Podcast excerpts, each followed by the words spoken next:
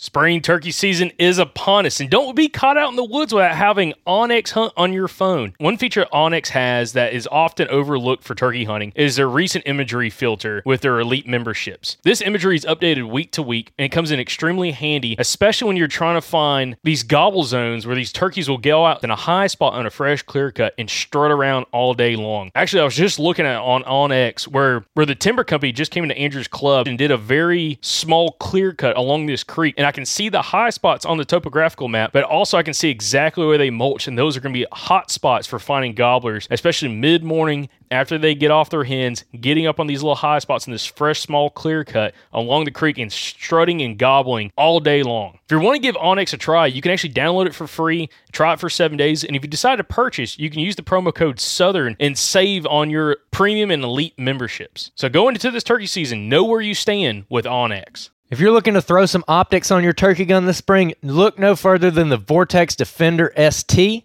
This is the red dot we're going to be running this season. We're excited about it. This thing's built like a tank, super lightweight, super long battery life, everything you need in a good turkey red dot. And if you want to get a discount on that red dot or any other Vortex optic, go to eurooptic.com and use the code SGN10 to get a discount. That's eurooptic.com, code SGN10.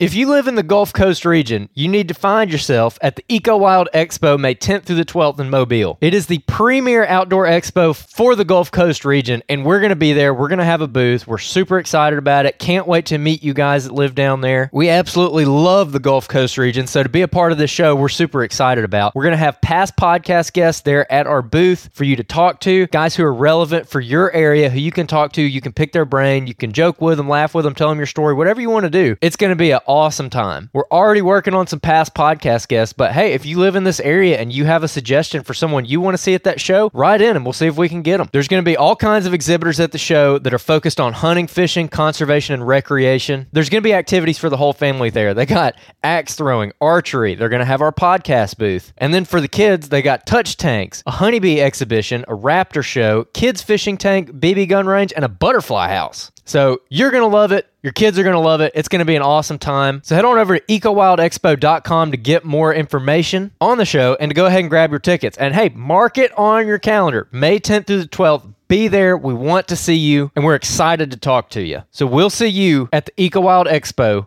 this May 10th through the 12th at the Mobile Convention Center in Mobile, Alabama. When you need mealtime inspiration, it's worth shopping Kroger, where you'll find over 30,000 mouthwatering choices that excite your inner foodie. And no matter what tasty choice you make, you'll enjoy our everyday low prices, plus extra ways to save, like digital coupons worth over $600 each week. You can also save up to $1 off per gallon at the pump with fuel points. More savings and more inspiring flavors make shopping Kroger worth it every time. Kroger, fresh for everyone. Fuel restrictions apply. With threats to our nation waiting around every corner, adaptability is more important than ever. When conditions change without notice, quick strategic thinking is crucial. And with obstacles consistently impending, determination is essential in overcoming them. It's this willingness, decisiveness, and resilience that sets Marines apart. With our fighting spirit, we don't just fight battles, we win them. Marines are the constant our nation counts on to fight the unknown. And through adaptable problem solving, we do just that. Learn more at marines.com. Now I'm a southern child, southern child from down in Macon, Georgia. Everybody knows where I was born. Well, You're listening to the Southern Outdoorsman Podcast. Make sure you like and subscribe to the podcast. You can check us out on Facebook, Instagram, and YouTube. If you'd like to support the show, you can go to patreon.com forward slash the Southern Outdoorsman. Now let's get to the episode. Welcome back, everybody, to another episode of the Southern Outdoorsman Strut Report. This is your host, Jacob Myers. Super excited to bring you guys this episode. Now, this may just be our best strut report ever. And what I mean by that is there are some super hot tips that a lot of these killers that we interview uh, absolutely just share for us, which is fantastic. And I promise you, you're going to want to stick around to the very last interview for the strut report because it's a really good one, especially it's all about killing birds on both public private land high pressure in the afternoons okay? Definitely something you're going to want to tune into and make sure you stick around to listen to that very last interview uh, with mr jared smith who's a turkey killer. He's killed four birds in four days in alabama on some pretty pressured land and uh, he's looking to tag out for that fifth bird of the season. So definitely want to check that out appreciate everybody's been following along for this turkey season and this uh, again everything's kind of been happening so far this spring. We are now going to be producing three episodes a week for you guys. All right, so we're about to be throwing out a ton of content. But hey, listen, we're not trying to throw out just some basic stuff. We're trying to throw out some really good content for you guys. Now we're starting back up the uh, Southern Outdoorsman listener success story Turkey edition. Uh, we actually had seven listener success stories come in over the weekend, and our first episode is actually going to drop Friday afternoon, Friday evening, so y'all can listen to it on the way home from work, but also check it out on the way uh, to the actual woods Saturday morning for all the weekend warriors out there. So if you go out this weekend, you have success using tips and tactics from the show, please shoot us a message on Facebook, Instagram, or shoot us an email on our contact page on the website, and let us know, of course, uh, that you had success using tips and tactics from the show, what episodes were impactful for you, and maybe we'll choose you for a future episode of the Southern Outdoorsman listener success story. But other than that, I will shut up and let's get right on into this week's episode. All right, guys, and first on the line, we have Mark Williams coming in from southeastern Georgia. Mark, to kind of kick us off, what has the gobbling activity been like for you over the last few days? It's it's been mostly from the roost. I haven't heard a whole lot of gobbling once they land, um, and that's been in the last couple of weeks. The times I've been out scouting and the three days that I've been hunting so far, I've only actually had one that I know was on the ground that was gobbling, and all the rest has been right at first light in the tree. It seems like once they hit the ground, they quit. That's been my experience. Some of my hunting buddies just reporting different experiences where they're hearing them, you know, gobble throughout the day and, and gobble a lot. But um, that hasn't been my experience. I hear them first thing in the morning, then they seem to go quiet as soon as they hit the ground. Um, I've I've seen the gobblers, you know, make visual contact with them out in the fields and so forth, and and seen uh, heard very minimal gobbling. I did hear one yesterday that was gobbling with his hens, um, but that's been the only one. All right, and this will go kind of perfect with that question and kind of what you've been seeing.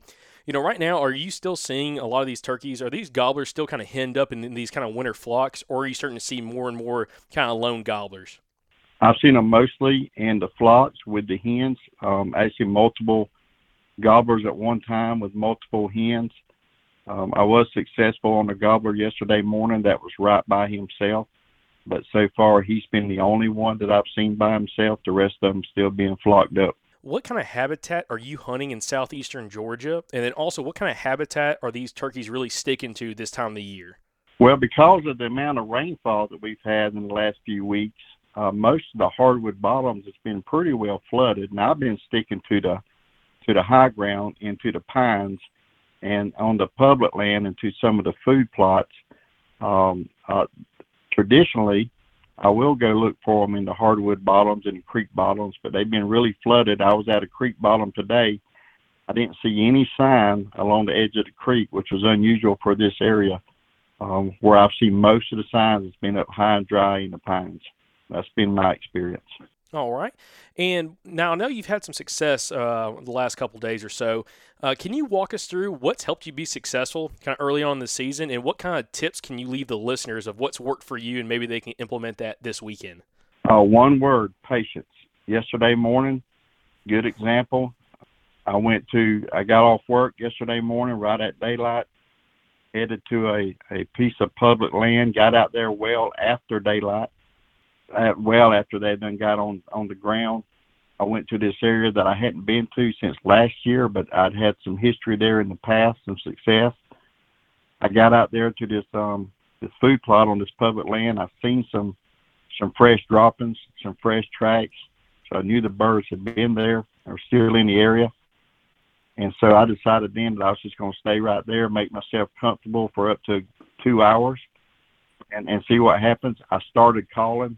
Um, I called about once every 15 to 20 minutes. Never heard a bird. Never got a response. And after one hour sitting there, a lone gobbler came into my setup, um, and he never made a sound before I got the shot off. Fan- Um, Fantastic. once I I, I, I've got to interrupt you real quick because that gets me excited talking about blind calling. I've got to ask. I want you to keep continuing that. I'll, um, but did, how often or how soon after did you that last calling sequence did he come in? Uh, probably 15 minutes after my last one because I was just I was using a trumpet call primarily, and I was just picking up my trumpet call to put it in my mouth when I seen him coming. and so it had been at least 15 minutes since my last one, and maybe 20. I don't do it no no more sooner than that unless they're talking back to me, and that seems to be what they want. But in this case, it was, you know, silent, silent morning.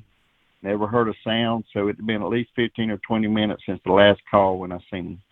All right, and now what? I know you killed one other bird. So what was the kind of the, the lowdown that bird and any takeaways from that hunt?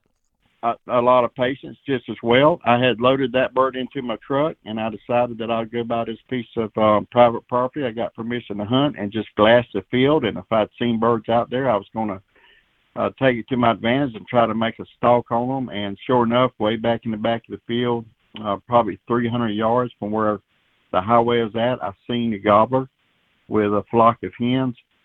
So I parked my truck and I made a stalk through the wood line and I got to a place where I thought was about a hundred yards from them. At that time, I couldn't even see the turkeys, and I just set up, made myself comfortable against a tree. I didn't have a whole lot of uh, visibility in front of me, but just knowing their history and knowing their travel routes from watching these birds over the last few weeks, I knew which way they'd be coming. They'd be coming down that uh, wood line, and then sure enough, and, I, and then I called some, but they never responded to my call. But after about 30 to 40 minutes.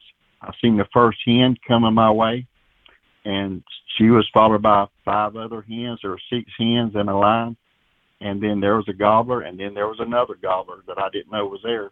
Two gobblers, and um, uh, the the first gobbler when it, once he got in range, I shot him. I could have limited out right then because uh, I could have shot the the second gobbler, and that would have been my three birds all in one day. But I didn't. He stayed right there, and I let him go. Figured two birds in one day was plenty, and um, and and so um, it was just a matter of I never heard him gobble except when I first got out of my truck. I heard him gobble down there with his hens. But after I set up and I started my call, and I never did hear him.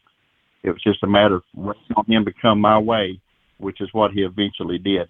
Had it been in the woods and I didn't know he was there, um, you know, typically I could have just give up on him or not even wasted my time, and that would have been the case had I not seen him. Uh, but just just knowing I did see them and just knowing their habits, I said, well, I may have a chance at them just just from their normal travel route, and that's what worked out. They didn't respond much to my calling; they just followed their normal travel route. And that's where becoming a good woodsman really plays a factor. Knowing the woods, knowing the uh, the habits of turkeys you're hunting, uh, plays a huge factor, and that absolutely seems the case there, Mark. But Mark, thank you again for coming on for this week's Strut Report, and best luck to you for your, your final tag in Georgia. Well, thank you, Jacob. I appreciate it. I enjoy your show. All right, guys, and next on the line, we've got Marvin Morgan coming in from the low country of South Carolina. Marvin, to kind of give us a report, kind of start us off, what's the gobbling activity been like for you and for other people in the low country from what you've talked to uh, over this last few days and this week? Well, for uh, for me, it's been pretty slow. Um, one day, I did not hear a bird at all. Uh, the weather's been pretty cold, um, windy, and tough conditions. Uh, I have talked to a few buddies later on this week who, once the sun popped out, birds have started to gobble pretty good. Um, nothing's really on fire from what I can tell, but um, but starting to pick up.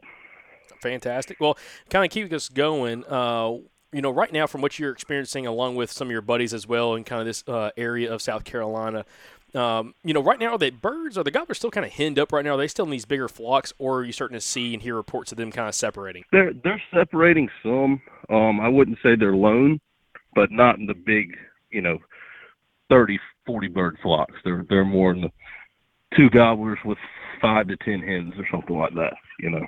All right. And also, can you explain what kind of habitat are you hunting down in the low country of South Carolina? And also, what kind of habitat right now are these turkeys really wanting to stick to? Yeah, mostly um where I hunt here in the low country is uh river bottoms and planted pines. Uh pretty much the same thing you see most of the southeast. Um for right now, I haven't seen much action in the pines. Everything looks like it's still sticking to the river bottoms, scratching out the last few of the oaks, uh, acorns, and whatnot. What has uh, or what hasn't been both? You know, what has and what hasn't been working for you so far with season coming in uh, down the Low Country, uh, and any kind of final tips for anybody that's hunting South Carolina in the Low Country so far?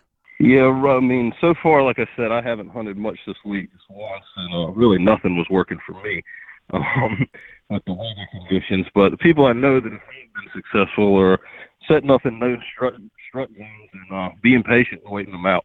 Um, they're being tight-lipped on the roof, so that's about the only uh, scenario I've heard of really paying off right this minute. All right, perfect. Well, Marvin, thank you again for coming on for this week's Strut Report, and best of luck to you for the rest of your season. Yeah, thank you, sir.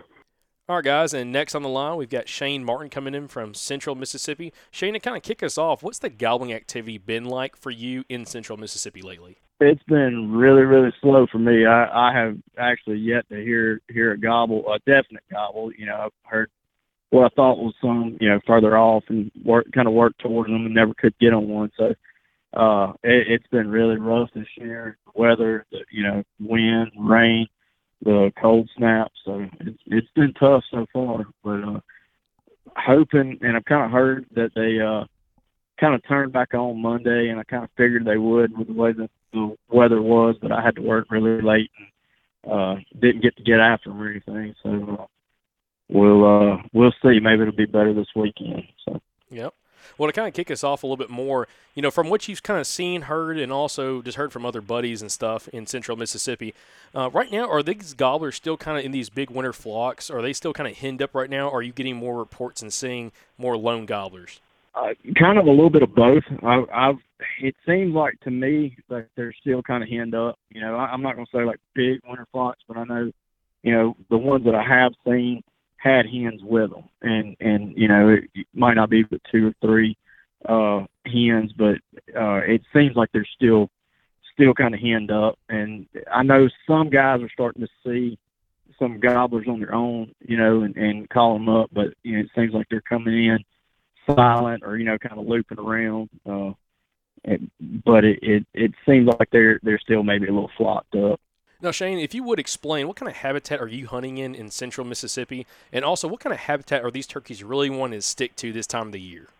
Uh, I'm mainly hunting, you know, like pines and um, creek by hardwood bottoms, uh, just kind of rolling terrain hills. Uh, and it seems like they're sticking to the creek bottoms where I'm at, and then there are some like pastures around. Uh, and I've seen a few out in the pastures, at, you know, later in the day, uh, as I've been coming out, or, you know, uh, just traveling back home and stuff. But uh, it really really seems like they're sticking maybe to the fields or in the creek bottoms.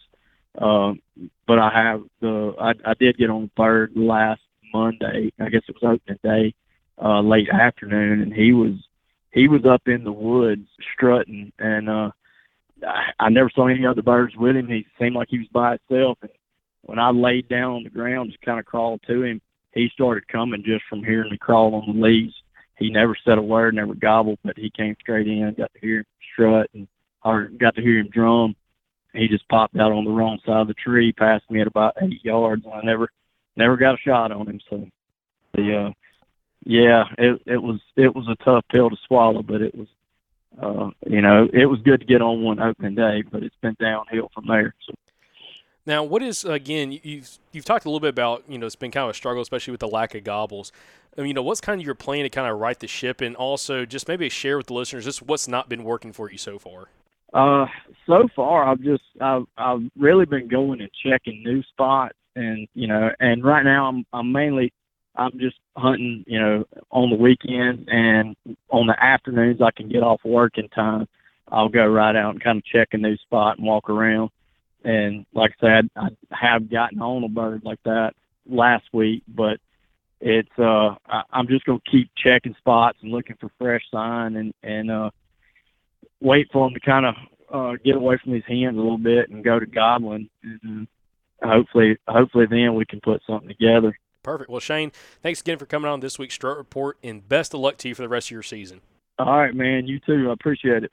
Every outdoorsman understands the importance of a great knife, and we all appreciate U.S. craftsmanship. Bladeswork Unlimited has created a community of bladesmiths to provide you a custom knife that will last generations. Whether you're looking for the perfect knife to use in the field or a new addition to your kitchen cutlery, Bladeswork Unlimited has you covered. Check out their online inventory of custom knives or work directly with one of their 25 plus custom bladesmiths to build your dream knife with the Build a Blade program. Start by choosing your blade style, steel type, and handle material, along with everything in between, all the way down to the sheath. Speak directly with the bladesmith building your knife to fine tune your exact wishes. Jacob and I both own custom knives and have experienced the benefits of custom work with attention to detail, and Bladeswork Unlimited provides that to their customers. Use the code Southern Outdoors, all one word, at checkout to receive a discount on your custom order. Visit bladeswork.com or go to the link in the description and get a knife tougher than you. If you live in the South, you get to rifle hunt more than pretty much the rest of the country. With all that rifle hunting can come a lot of damage to your hearing. We all know we need to be protecting our hearing when we're gun hunting, but the use of traditional hearing equipment is not ideal. That rut crazed buck might only give you a split second to get a shot off through the pines, which is never enough time to get your hearing protection on. We all know a suppressor is ideal for that situation, but buying one has always been a long, difficult process until Silencer Central. Silencer Central is the creator of a revolutionary process which silences headaches and hassles. The process is simple and makes sense. It's a process that begins with paperwork without the work and ends with Silencer Central delivering your silencer right to your door. That's right, right to your door. They take care of the government paperwork for you and then send you your silencer when it's ready. Sound too good to be true? Well, learn more about Silencer Central's easy buying process at silencercentral.com or give them a call at 888 988 8179. All right, guys, and next on the line, we've got Connor Gray coming in from the upstate zone of South Carolina. Connor, to kind of kick us off, dude, what has the gobbling activity been like for you and some of your buddies up there in the zone that y'all are in, waiting for season to come in?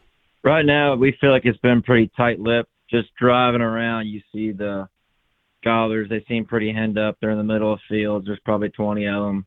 Um, because of this, we feel like they've been pretty quiet. They're still together. So that's kind of like the one of the challenges for like our season when it comes up is birds being quiet.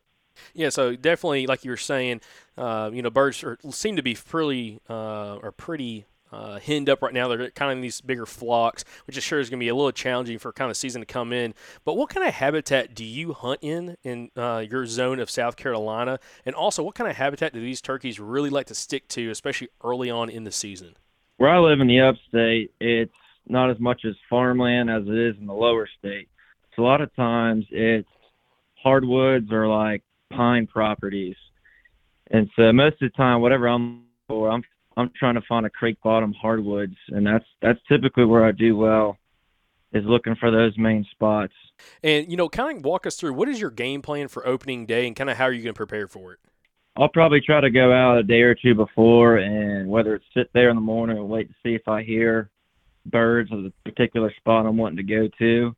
If they're not there, I might move along. A lot of the properties in the upstate of South Carolina, it's it's not big parcels. A lot of times it's like 50 acres or smaller. So the birds, if they're not there, like I'll have to go to a different spot. But that doesn't mean they won't be there in the future. So it's just kind of like hit or miss. You gotta you gotta find where the birds are at for us. So that's that's probably one of the harder things to do. Well, Connor, thank you again for coming on for this week's Strut Report, and best luck to you for this coming season. Yes, sir. Appreciate it. All right, guys, and next coming on, uh, a returning guest of the Strut Report, we got Ricky Bullard coming on, uh, representing Southeast Georgia. Ricky, to kind of kick us off, uh, what's the gobbling activity been like the last few days uh, in Southeast Georgia? Uh, where I've been at, it's actually been kind of poor. Um, right off on the limb, as I've heard no gobbling the last three mornings. About 9:30, 9:30 or so, they're starting up, and today I didn't hear the first one until about 10 minutes till 10, 10 o'clock. Once uh once they start though, um, if you're if you're in them, like today, I had one gobbling from 9:45 to 11:10. Uh, I actually called him in twice, but he just uh, I think he had hens. I think he was with hens, and I just couldn't see him, but he just kept on looping around me. You know, right now, are you finding a lot of these gobblers kind of still henned up with birds and kind of in these flocks, or are they starting to separate?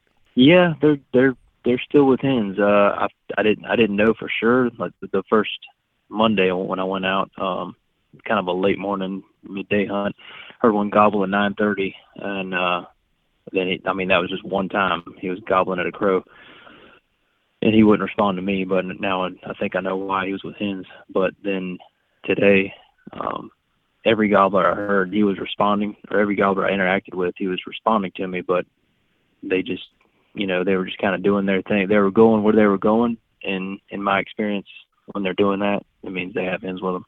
Also, can you explain what's the, the kind of habitat that you are hunting in in south uh, east Georgia, and what kind of habitat are these turkeys really sticking to right now while they're kind of still henned up? Yeah, so all the places I hunt are it's a lot of river swamp and hardwood swamps off creeks and stuff, and um, so it's just kind of open, kind of open water oaks with a lot of palmettos mixed in, about ankle deep water pretty much everywhere. You might have some high oak strands um, that are kind of dry, but I mean they're they're definitely in the water. Yeah, he that one today he was just uh, he was walking kind of a higher spot in the water. He was still in water. He was just in a little bit less deep water than where I was at. I think that's why he didn't want to come any closer. And they're pretty much sticking to that kind of habitat right now this time of the year. Yeah, I've been checking like the select cut pines and some of the clear cuts, and I haven't seen any birds out in that stuff. They've all been in the in the swamps for the most part. What's been kind of working for you, or maybe not working for you so far since season has come in in Georgia? So uh, I've been trying to hunt near some cow pastures and stuff, but um, even the birds that are typically in the pastures on private land, they're in the swamps right now. So I don't know if that's just they're scooping up the, the last bit of acorns, or if that's just where they want to be. We've had kind of the weather's been kind of poor. It's been really windy, um, and those hardwood swamps, That, like I said, they're they're open enough to where they feel safe in there.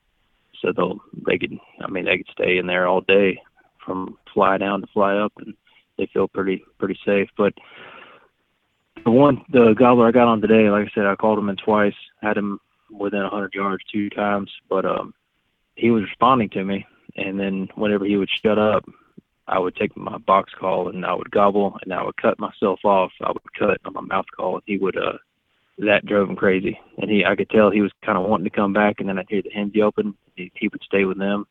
Um but I think he he's just not ready. Another another couple of days, maybe a week, I think I'll be able to pull him away. And I was going to ask, you know, what's kind of a tip you'd leave the listeners? Maybe guys are going through that same situation right now. You know, what can they do either to, you know, kind of put a, you know, check mark on that bird to come back later, or how to work that bird if there's someone's going through a similar situation as what you've been going through the last few days?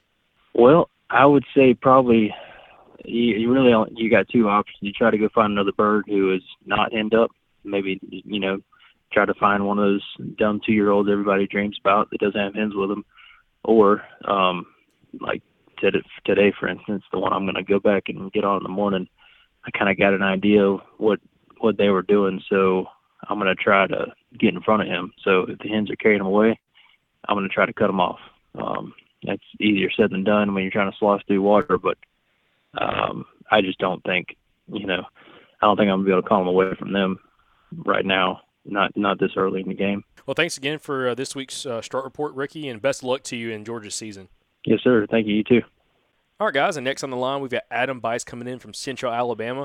Adam, to kind of kick us off, uh, what has the gobbling activity been like for you since opening day in Alabama? Um, it's been a little bit sporadic. Uh, the first two days, uh, we opened on Saturday, um, and I, I got in some birds on Saturday morning, and it was uh, it was really good um, up until the time that I left at about seven fifteen.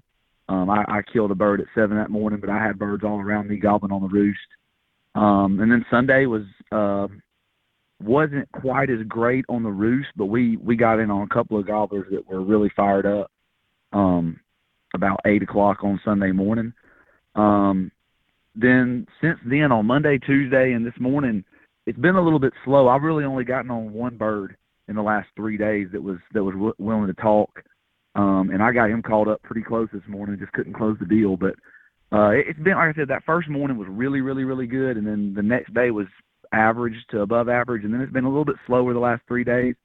Um, don't know if that has to do with the weather or the cloudy the sky uh, the cloud cover in the mornings. You know, turkeys are turkeys; they kind of do weird things. But uh, it's been okay. It just hasn't it hasn't been slow, but it hasn't been just burning it up since opening day either.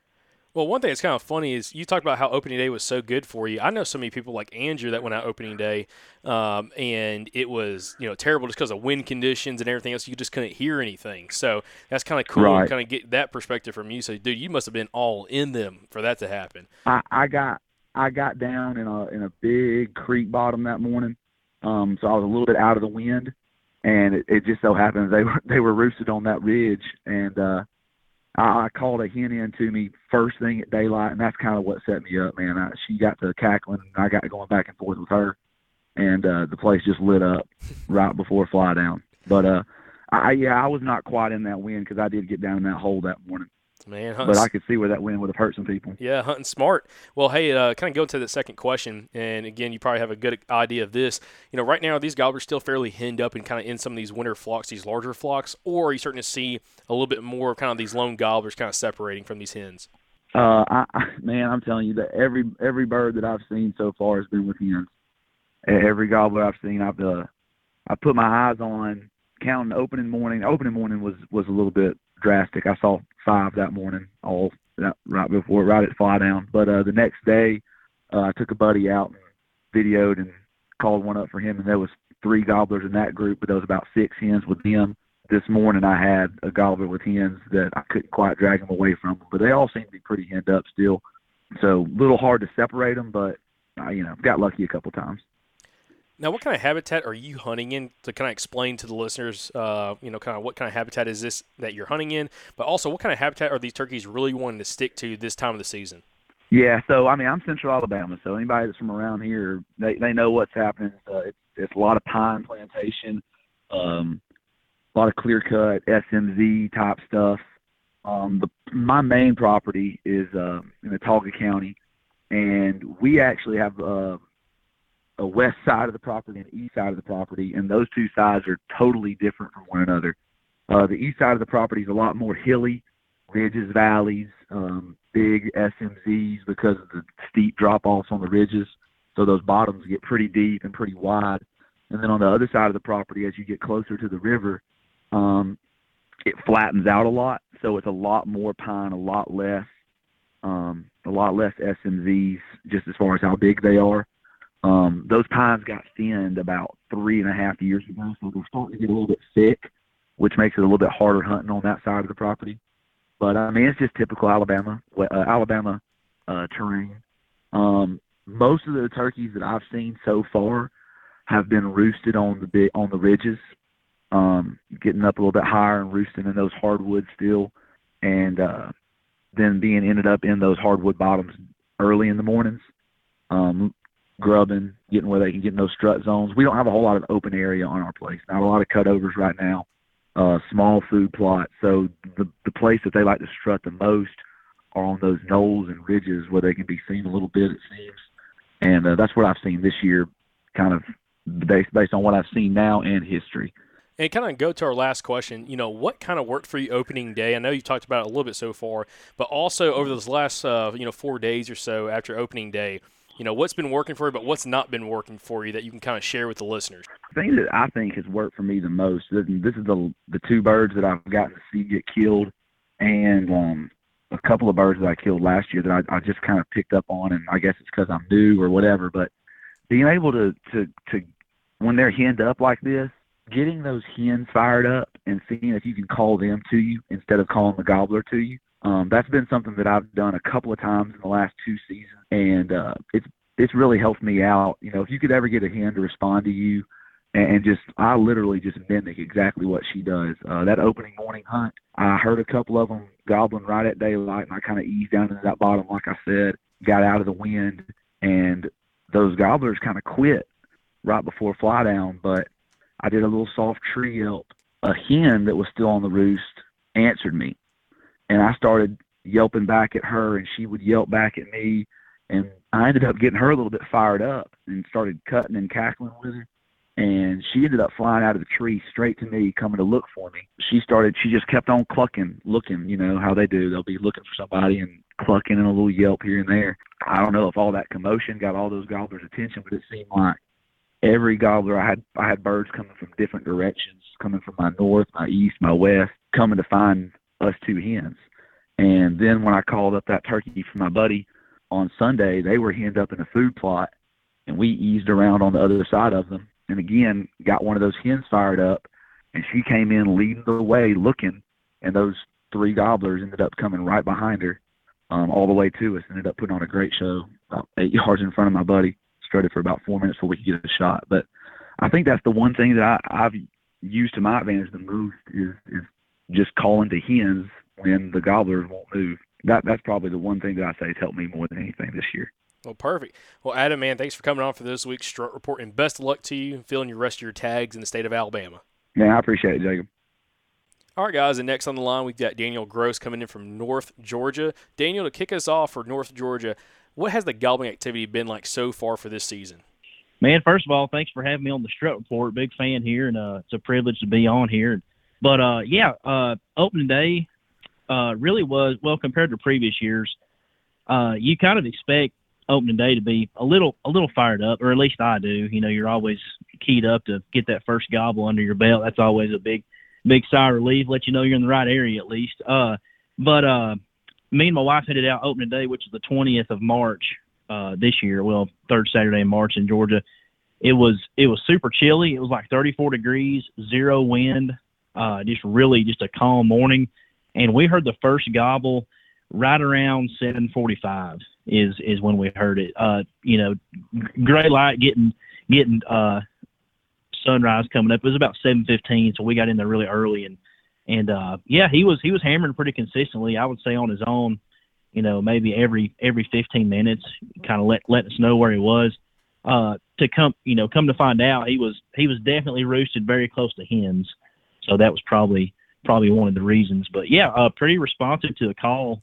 Uh, just kind of you know a henned up early season Georgia bird for for the most part. Now, one thing we'll talk about because you tagged out in Georgia, which you're the I'm trying to think. Uh, well, you're, we got one other guy that we had that we interviewed for this week's episode, uh, which is actually the last interview for this podcast.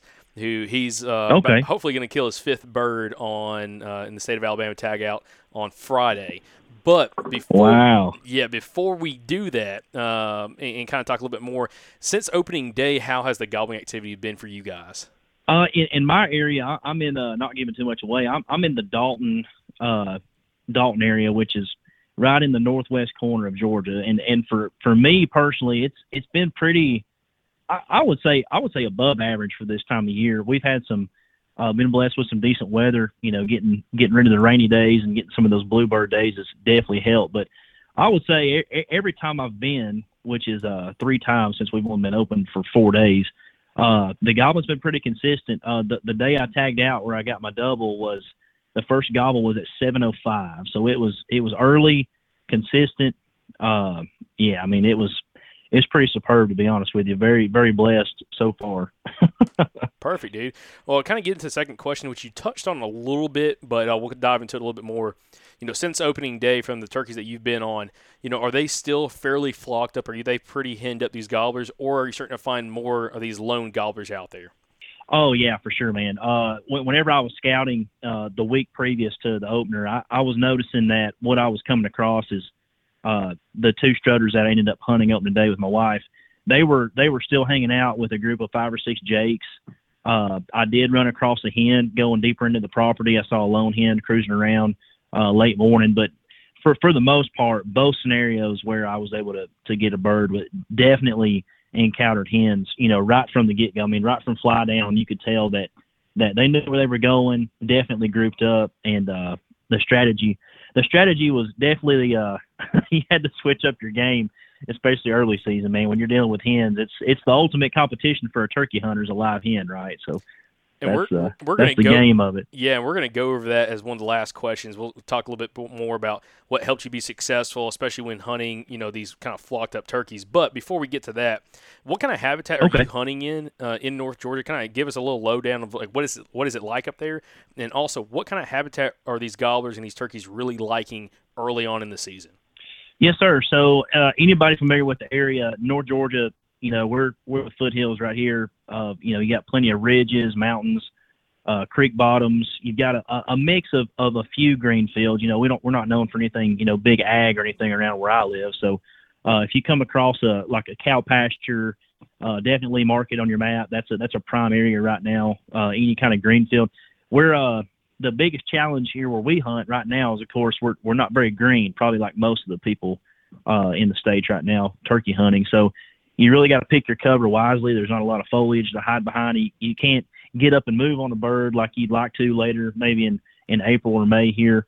Uh, but yeah, uh, I'm finding birds definitely like in the open areas right now. Uh, getting with the hens early, like I mentioned, off a roost, making sure they're seen, uh, getting their business done, and and then then later in the day, my strategy has been moving towards the hardwoods where you're finding that fresh scratching, the dust bowls, uh, feathers, you know that that kind of thing. It's but yeah, I would say creek bottoms, hardwoods, and and a lot of mountain ranges here where I'm from. Well, Daniel, to kind of wrap us up, can you explain and, and kind of give some of the tips and stuff? How have you been successful, especially this year, hunting kind of flocked up birds, henned up gobblers? How have you been successful, you know, working with those scenarios and be able to tag out in the state of Georgia? Yes, sir. Yeah, I, I've never tagged out this early. I, I, I officially tagged out yesterday, which was uh, the fourth day of season. So it was it was odd. I mean, it was a it was a fun ride while it lasted, but now I'm kind of looking forward to some out of state trips. But yeah, um, my strategy definitely swapped up opening day. Like I mentioned, we went with uh, took my wife out, and the game plan was to to film her take a bird on. Uh, we were on private ground, and like like I mentioned, it was a big creek bottom with a couple ridges mixed in that fed over to a, a big cow pasture with it with an opposing ridge on the opposite side. Well, the birds were were roosted like they had been historically on that ridge side overlooking the the green field. And you know, wouldn't you know it? Hens pitched down, gobblers pitched down, jakes pitched down. They're kind of all doing their thing. We actually witnessed a, a tom breed a hen, which is something I've never seen in real life. Uh, hunting here in Georgia, that was pretty spectacular. Of course, my wife had no idea what we were watching, how cool it was, but, but, uh, but yeah, man, the the strategy went from you know, just going after that lone bird to, you know, how can I break these these strutters off this group? And after really they did their business there in the field, the hens and the jakes worked right up right up to us, and the strutters went right back up to the ridge to those you know those hardwood ridges that they like to hang out in all day. So the strategy that I found success with here early season is is being a little bit more aggressive and pushing the issue uh, more than I probably would later season when when you're just hunting those those broken off gobblers at the hens are on nests, and that's kind of the ideal situation. But but yeah, I had to I had to drop vest and camera and take the gun and and haul up the ridge and end up uh, walking right up on top of them behind a uh, just a, a fallen over tree and was lucky enough to get a shot hiding using the terrain to my advantage. Uh, the second the second turkeys, well, the two turkeys I shot, you can get three in Georgia this year as it's been in past years, but uh, pretty much the same thing. The toms pitched down uh, super early. Uh, you know, first gobble was at 7:04. I, I would say I heard them pitch probably 7:45, 8 o'clock. Went right to a hen. That was uh, you know, competition between the live hens. Never, never a fun thing when the gobblers wither. But uh, waited, waited for them to do their thing, and, and like I did on that first bird, I, I got up from my setup, left the decoys, left the vest, you know, took a diaphragm and shotgun and, and just hauled hauled it into the hardwoods uh, tripping over sign everywhere where they had been scratching and gobbling all morning. Uh, ended up busting a turkey. Uh, I don't never could make out what it was, whether it was was the hen or one of the gobblers, but busted it. Uh, kind of felt disheartened and was walking back to my original setup. Uh, really just to, to take a break and and hang out before I walked out for the morning. I was about to call my dad, shotgun to the left, not even holding it, and and uh, those two birds uh, decoyed right into the to the setup. So I was able to use the the big oak tree that was in front of me. Uh, and, uh, I made a move and dropped the hammer on a single shot 20 and, and was able to take two birds with, with one stone, as they say. So it was, it was awesome. But yeah, I mean, the, the key to success in Georgia, I would say this spring, early season is, is to be aggressive. Uh, stay with it. You know, even if a bird has a hen, you know, stay with them until they break off because they will break off eventually, and you can capitalize on that pretty pretty easily. So. Perfect, Daniel. Well, thanks again for coming on uh, this week's Strut Report. And hey, congratulations on again tagging out in Georgia. Maybe you can go to a couple other states or maybe at least one more and have uh, a little bit longer for turkey season for you. Yes, sir. We're, we're going to give her a go, and uh, good luck to all the all the Georgia boys out there. I, I appreciate the opportunity. All right, guys, and next on the line, we've got our buddy Jacob Emery, who's a, uh, lives in Kentucky, but he's been hunting Alabama the last few days, so he's going to have us a pretty cool report from Alabama, coming in from north central Alabama. Jacob, to kind of kick us off, my man, what was the gobbling activity like for you the last few days while you were hunting down here in Alabama? Well, it started off pretty dang hot. Um, uh, and it seemed like the weather and the wind, the uh, the rain coming in kind of later in uh, Tuesday and, and Wednesday, uh, kind of shut them down. We actually didn't hear but two turkeys gobble on public the whole um three days that we were there, three mornings, um, and one of them died. Well, of course, and we're going to get into that. We're going to get into the one that died because, again, I was, I was pretty impressed, my brother. But I want to get to this next question. The turkeys that y'all were hunting up there uh, on on this on this public land on this land were they fairly henned up? These gobblers were they fairly henned up and still in these flocks, or were you finding more lone gobblers? Every single bird that we come across um, the past three days has had at least a few hens with him. Um, even you know driving around going to grab something to eat in town uh, on the private land, every single group of birds that we saw had some hens with them. Um, uh, the bird that I did end up killing, he had he had hens uh, roosted with him as well.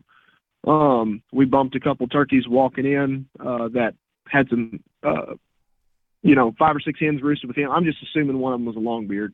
Uh, busted a group of turkeys out of the trees that were all grouped up together, and um, had a couple come through. A bunch of um, had some four longbeards come through today um, on us, and couldn't get a shot at those. And those as well had, I think, five or six hens with them. All right, perfect. I mean, kind of getting to the next question. What kind of habitat were y'all kind of hunting in, and also what kind of habitat type were these turkeys really liking to stick to? Uh, pretty hilly country, uh, turning into some pretty serious mountain country. Um, the turkeys tend to be lower right now, uh, hanging out, roosting just above the creek bottoms, and uh, most of the sign that we're finding is in the creek bottoms. Um, for the most part, there's a little bit of scratching, a little bit higher up, but uh, nothing like right now where everything's starting to green up for sure.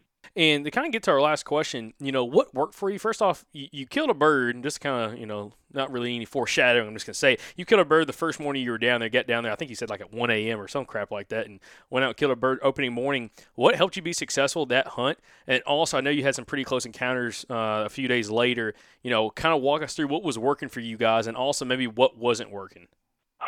Man, it's tough to say. I think what made me successful on that was just kind of some pre uh, pre scouting, just checking out onX, dropping some pins, and kind of those spots where you're like, man, there's got to be a bird there. And uh, once he did start gobbling, uh, making moves fast to get to him, you know, because everybody knows these birds end up early season.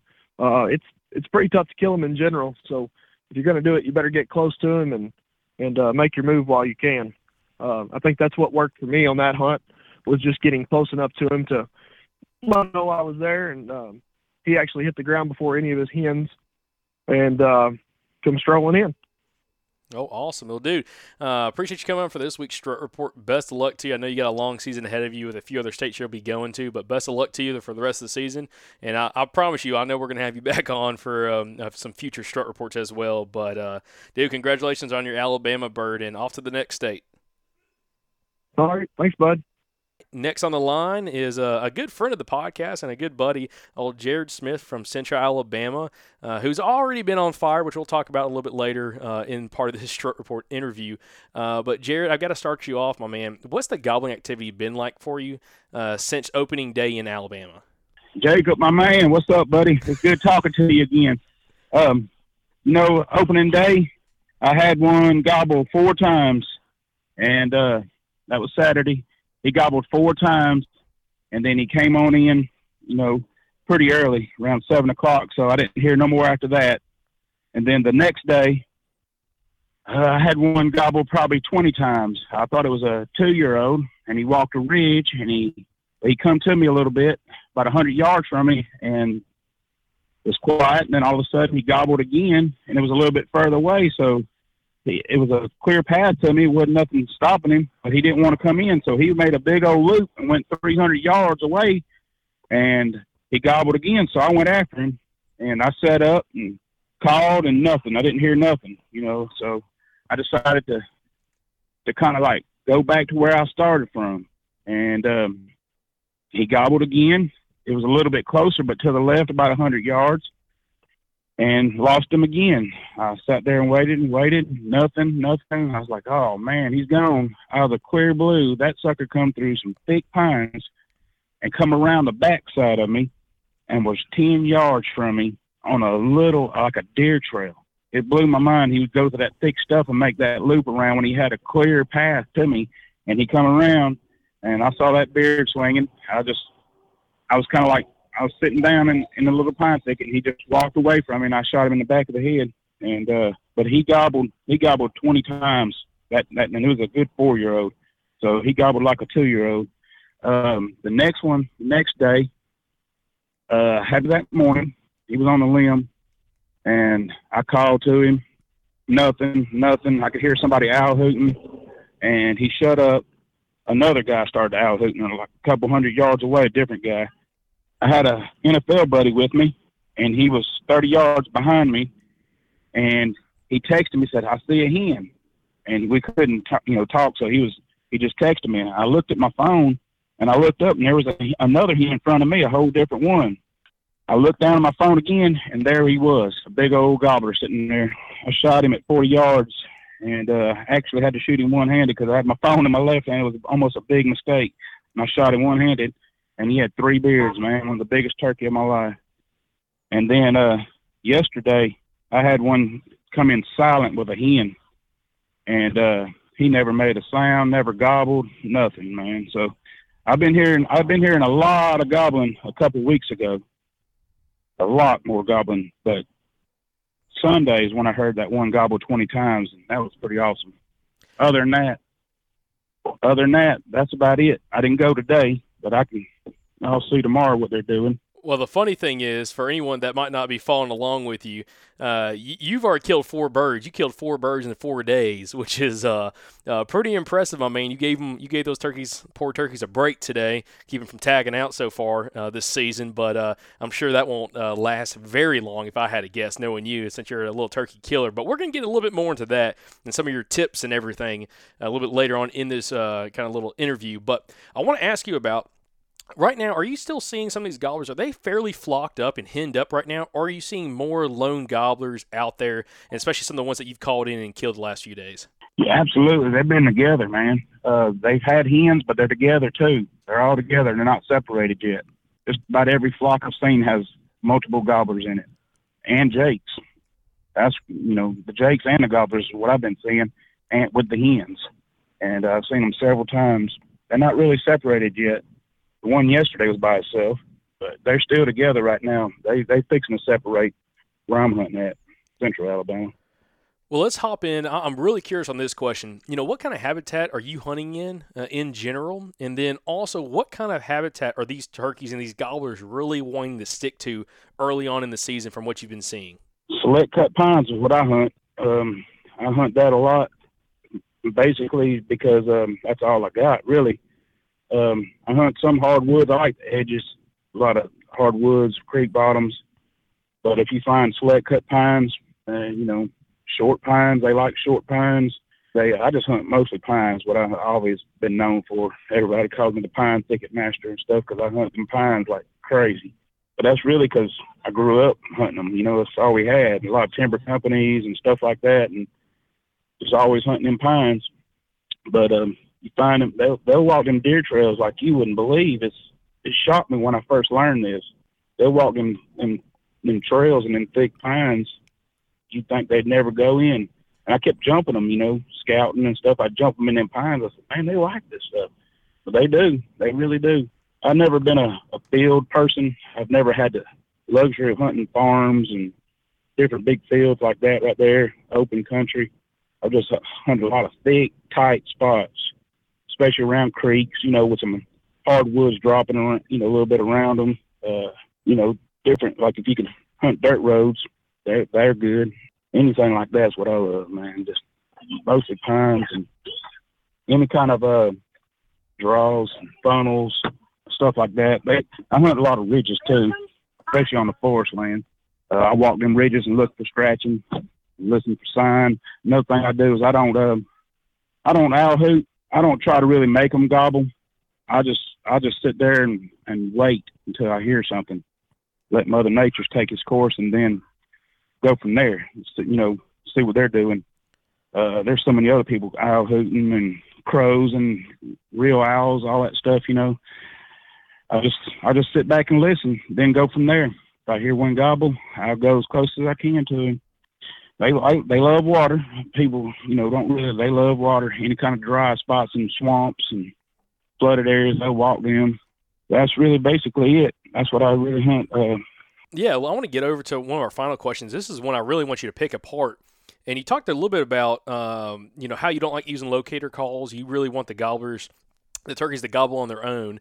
Um, and that's probably a really good thing, especially if you're hunting pressure land, whether you're hunting high pressure public or private, you know, kind of letting them do their own thing and kind of playing it like that. And I want you to talk about that in just a second, but I want you to kind of dive in, you know, what some tips that, of course, have been working for you, some tactics and tips that's been working for you throughout the years that you can share with the listeners, along with, you know, some of those things that you do on a daily basis while turkey hunting that maybe the average guy that you see, especially someone that maybe doesn't have nearly as much experience as you, is doing, and maybe they're doing it all wrong. And maybe you can explain some things that they can start doing a little bit better, kind of like what you've been doing to help have success while they're out in the woods. man, my number one tip, and I tell everybody this, and I've had for years, is scouting.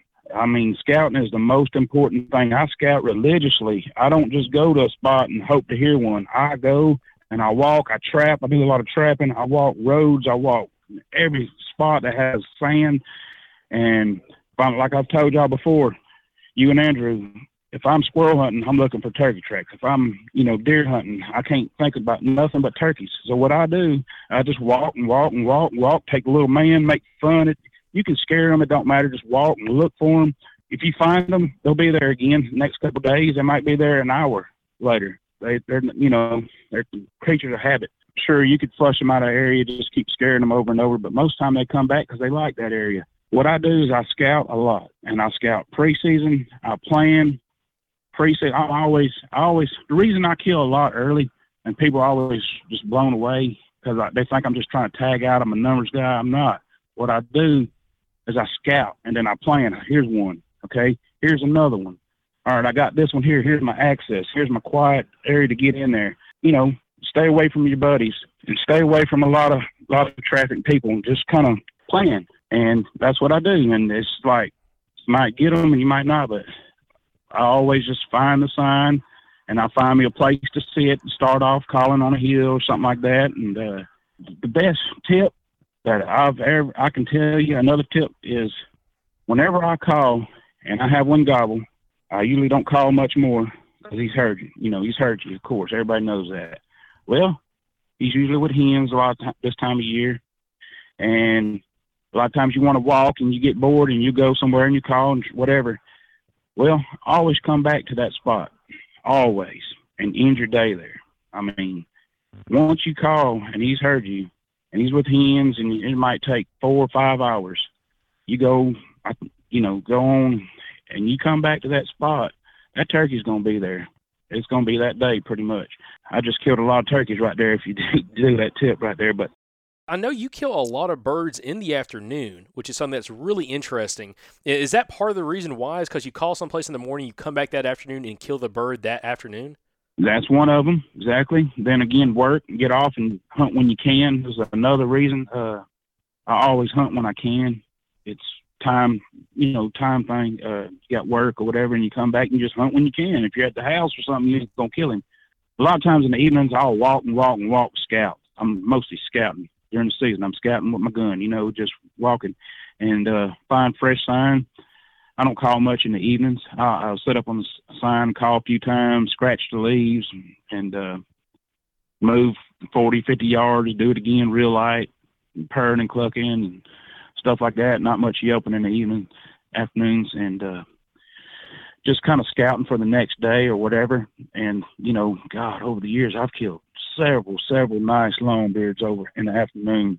Sometimes right at dark, sometimes uh, right when I'm going out there, like get off of work and go, I'm gonna go to the woods. I go out there and I'm walking. I'm always looking. When I go over a hill or a corner or a curve, anything, I'm always looking. Keep my mask on the whole time, gloves and everything, and just keep looking. And a lot of times you'll see them. Sometimes they'll be out there and cut over strutting. Like, dang, then you just make a plan, whatever, and uh, not ambush them, but you, you know, set up and then call. And they'll, a lot of times they'll break strut and run right at you, even in the evenings, not say a sound. Well, Jared, I've got to inter- I've got to interrupt you about this afternoon hunt. What is some of the biggest mistakes about guys either not hunting the afternoons, or maybe they're hunting afternoons but they're not having any, any success? You know, what are some tips you can give them about maybe changing what they're doing, or reasons why maybe they should start hunting afternoons instead of hunting just until you know ten o'clock or so? Well, if you hunt that morning and you call, like I say, he'll be there. He heard you. He's with hens. In the back of his mind, he's thinking about you the whole time. He might come in there for five seconds, man. He'll come in there, he'll look, and he'll go away. I've seen him just come right over a little hill, look, and go right back. And you know what he was doing. He was looking for that one call that he heard three hours before. All right, Jared. So, what is some things that guys can do to have more success in the afternoons? Especially, you know, there's some guys I know personally that just they don't hunt afternoons. Maybe they only hunt till ten o'clock. They they leave the afternoons for whatever reason. Uh, they just don't want to spend that much time in the woods. What's some tips on having more success in the afternoons? But also, maybe guys are hunting afternoons and they're just struggling to find, kill, and locate turkeys in the afternoons. What are some tips to be more successful for them as well? Well, in the afternoons, I like to um, call very light. I like to find a spot where you find scat and sign and sit around and wait and just call very little, um, very light. I don't do a lot of yelping and stuff like that. I just like to uh, kind of like not deer hunt them, but just just kind of be a little bit lazier in the afternoons because they're not as aggressive. Now, if you ever hear one gobble, you know, cut right back to him, cut to him, interrupt him, and he, you're on his mind. Always just uh, kind of just be patient and, sit around, and then I always wait to, towards the evening, and then hear where they fly up, or they, you know, they might gobble that evening. And another good tip I like to do in the evenings, and I do this a lot. A lot of people do a fly down with their hat or a wing, you know, in the mornings. I do that in the evenings, uh, right right before dark. I get to a spot and I'll hit my hat on my leg, and I'll cackle, and I'll do it. I'll move ten yards. I'll do it again. I hit the bushes, and all that's doing is all night long that gobbler's sitting on the limb, and he's sitting there thinking, "Man, there's a hen over there. There's a hen over there." Uh, it's driving him crazy. When he wakes up, you do it again. He's coming, man. He just all night long he's thinking about that one hen. He's got 15 hens with him over, you know, next tree over, but he's thinking about that one hen. And I do that a lot, and it really works, man. That that Yeti cooler I wanted that turkey contest that year, I did it that day, and and uh, it really that's a really good tip. And um, like I told you before, the, one of the best tips I can tell you is just come back to where you started. If you get bored and you walking in and you're trying to run and you know run a gun and find one and it gets towards mid morning, I'd head back to where you started at, especially if he's ever answered you, because man, I killed so many. That guy I told you I just took, the NFL guy, we took and we walked and. I said, Corey, if if you get bored, we'll walk. You know, he said, well, let's just go walk and see if we can find one and get on him. I said, all right, that's that's what everybody wants to do. So we went and, you know, every hill, 300 yards away, I'd call and listen, put your hands over your ears, cup them like that, you know, and just listen real good. And we didn't ever strike one up, and we kept walking, and we went set up on a, a little field. And I've killed several turkeys here before, especially mid morning. And uh, we sat up there, and we was there maybe maybe an hour and I could tell he he started looking at his phone. He's getting bored. You know, he's he's a football player, a professional football player, and he loves turkey hunting, but he's not that experienced. And he's like kind of restless. I said, Corey, come on, man. It's in my gut. We're gonna go back to where we started. We had that one gobble that morning, and I cut it to him. He never did answer me because I told you the people was, you know, owl hooting and all. He was probably just older bird. Well, he was older bird. I know that for a fact. And uh, sure enough, man, that sucker come right on in there mid morning, and um, that's that's probably one of the best tips I could ever tell somebody. Always come back, you know, or stay put. If you can stay put without going crazy and getting so bored, stay put. And um, that turkey, he'll come in there, man. I do that almost every hunt I do. Um, I gotten more aggressive over the years, running and gunning and doing a lot of stuff that I used to not do. I used to sit there and wait more I'm dark to dark. But now I move a lot. I move around a lot and walk and mostly scouting and kind of looking for new signs that I didn't see the day before. Uh, I'm relentless, man. Everybody knows me. I just stay on them. I just keep walking and walking in roads, walking anywhere I can find. And the more you do that, you'll see there wasn't a track there, and you know they don't move much at night. So he'll be there. And uh, I said, Lord, if I ever find a track, he's pretty much dead the way I look at it. And um, that's that's another thing. You know, just scratch the leaves. Oh, everybody knows that tip. Just scratch the leaves and purr and cluck. Don't overcall. Don't yelp so loud. Only time I can really call loud is when it's really windy and one's real far away. That's the only time I ever call loud. I barely. I call so light. Uh, that triple beard I killed. He was uh, I was calling so light. Big Corey couldn't hardly hear me, you know. But just a few little purrs and clucks with my mouth call, and that sucker was right there on me. Like, man, it works every year. I mean, almost every hunt. I'm either in on on a bird or I kill a bird. You know what I mean?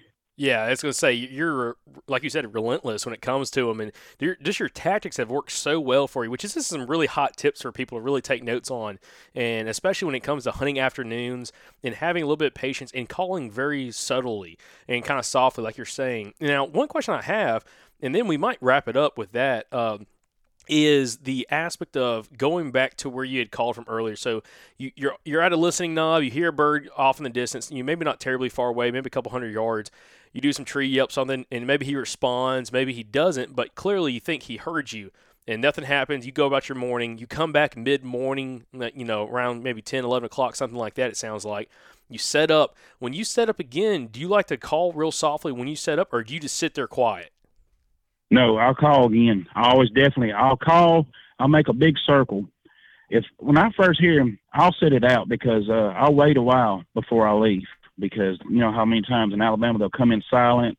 Um, I'll always give it a couple hours at first, and then when I think he's with hens and nothing's really happening, then you know I might make a circle, cause stretch your legs and everything, and and see new territory.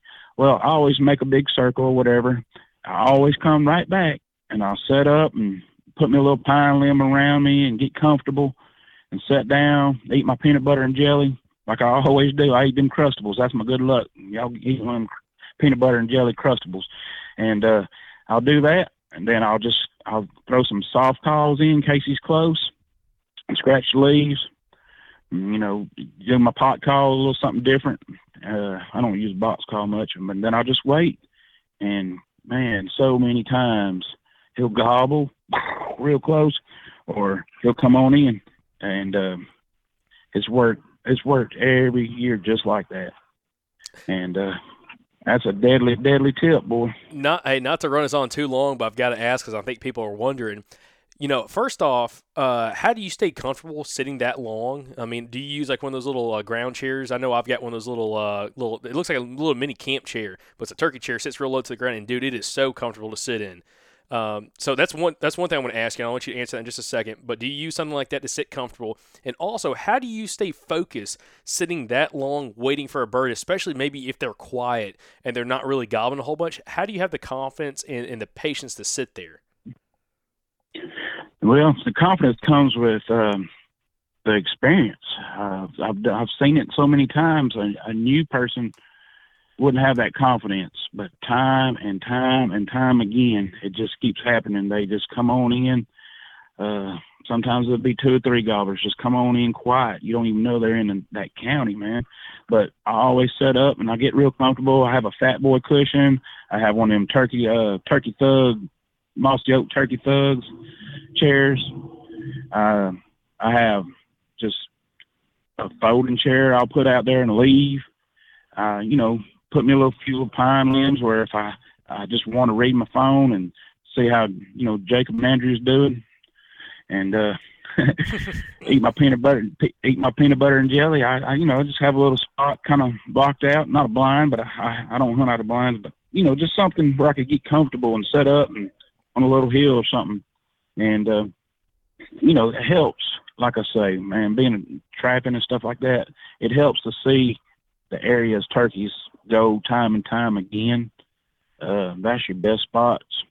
Well, Jared, I appreciate you coming on, man, and sharing a lot of knowledge with us. I think that's a great way to kind of wrap up this episode of the Southern Outdoorsmen uh, Report. I know I, I, don't, I don't even need to tell you best of luck for you to tag out because it's going to happen. Probably when this episode drops, you'll probably already have a bird down because you're hunting in the morning, right? No, I'm not going tomorrow. I'm gonna take another day off. Ooh, oh, well, uh, we it's got gonna the- be storming. Yeah, we got the storms coming. Dadgum. Yeah, it's gonna be storming bad. Uh, Friday, um, I'm trying to talk to the old lady and let me take a vacation day. in the boss.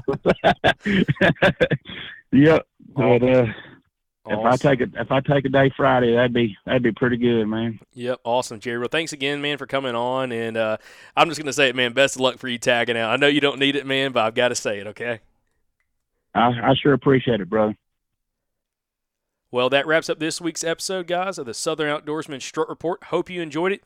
If you did, please share it with a buddy. And best of luck this weekend. If you guys go out there and have success using tips and tactics from the show from some of our guests, shoot us a message either through Facebook, Instagram, or through our email and let us know what episodes have been impactful for you. And also just let us know that you had some success. Maybe we'll have you on as a future guest of the Strut Report and also as a listener success story in the future.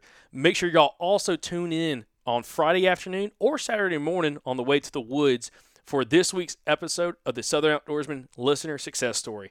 Again, guys, it's been really impactful seeing about seven of y'all already write in uh, for listener success stories. And also, three of you guys, it was your very first bird, and that is fantastic. So, those will be coming out every week. So, we've got a lot of cool content coming out for you guys over this whole spring.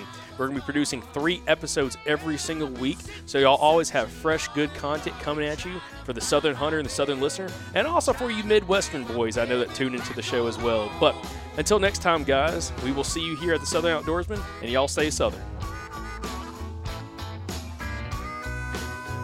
Thanks again, everybody, for tuning in to another episode of the Southern Outdoorsmen. And thank you to Blackberry Smoke for the music for the podcast. Also, to follow along with us, make sure you check us out on Facebook, Instagram, and YouTube. And if you'd like to support the show, you can go to patreon.com forward slash the Southern Outdoorsmen. Until next time, y'all stay Southern.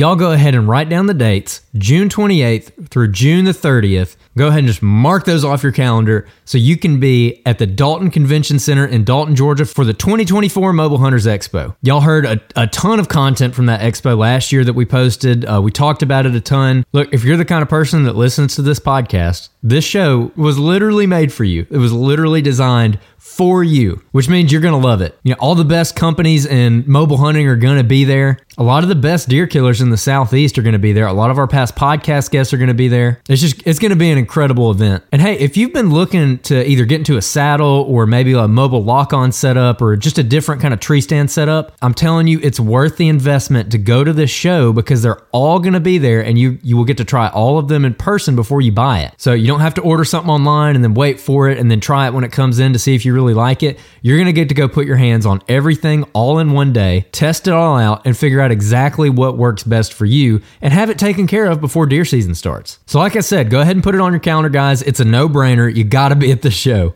Again, it's Friday, June 28th through Sunday, June 30th in Dalton, Georgia. We absolutely cannot wait to meet you guys there and talk hunting. So we'll see you at the 2024 Mobile Hunters Expo in Dalton, Georgia.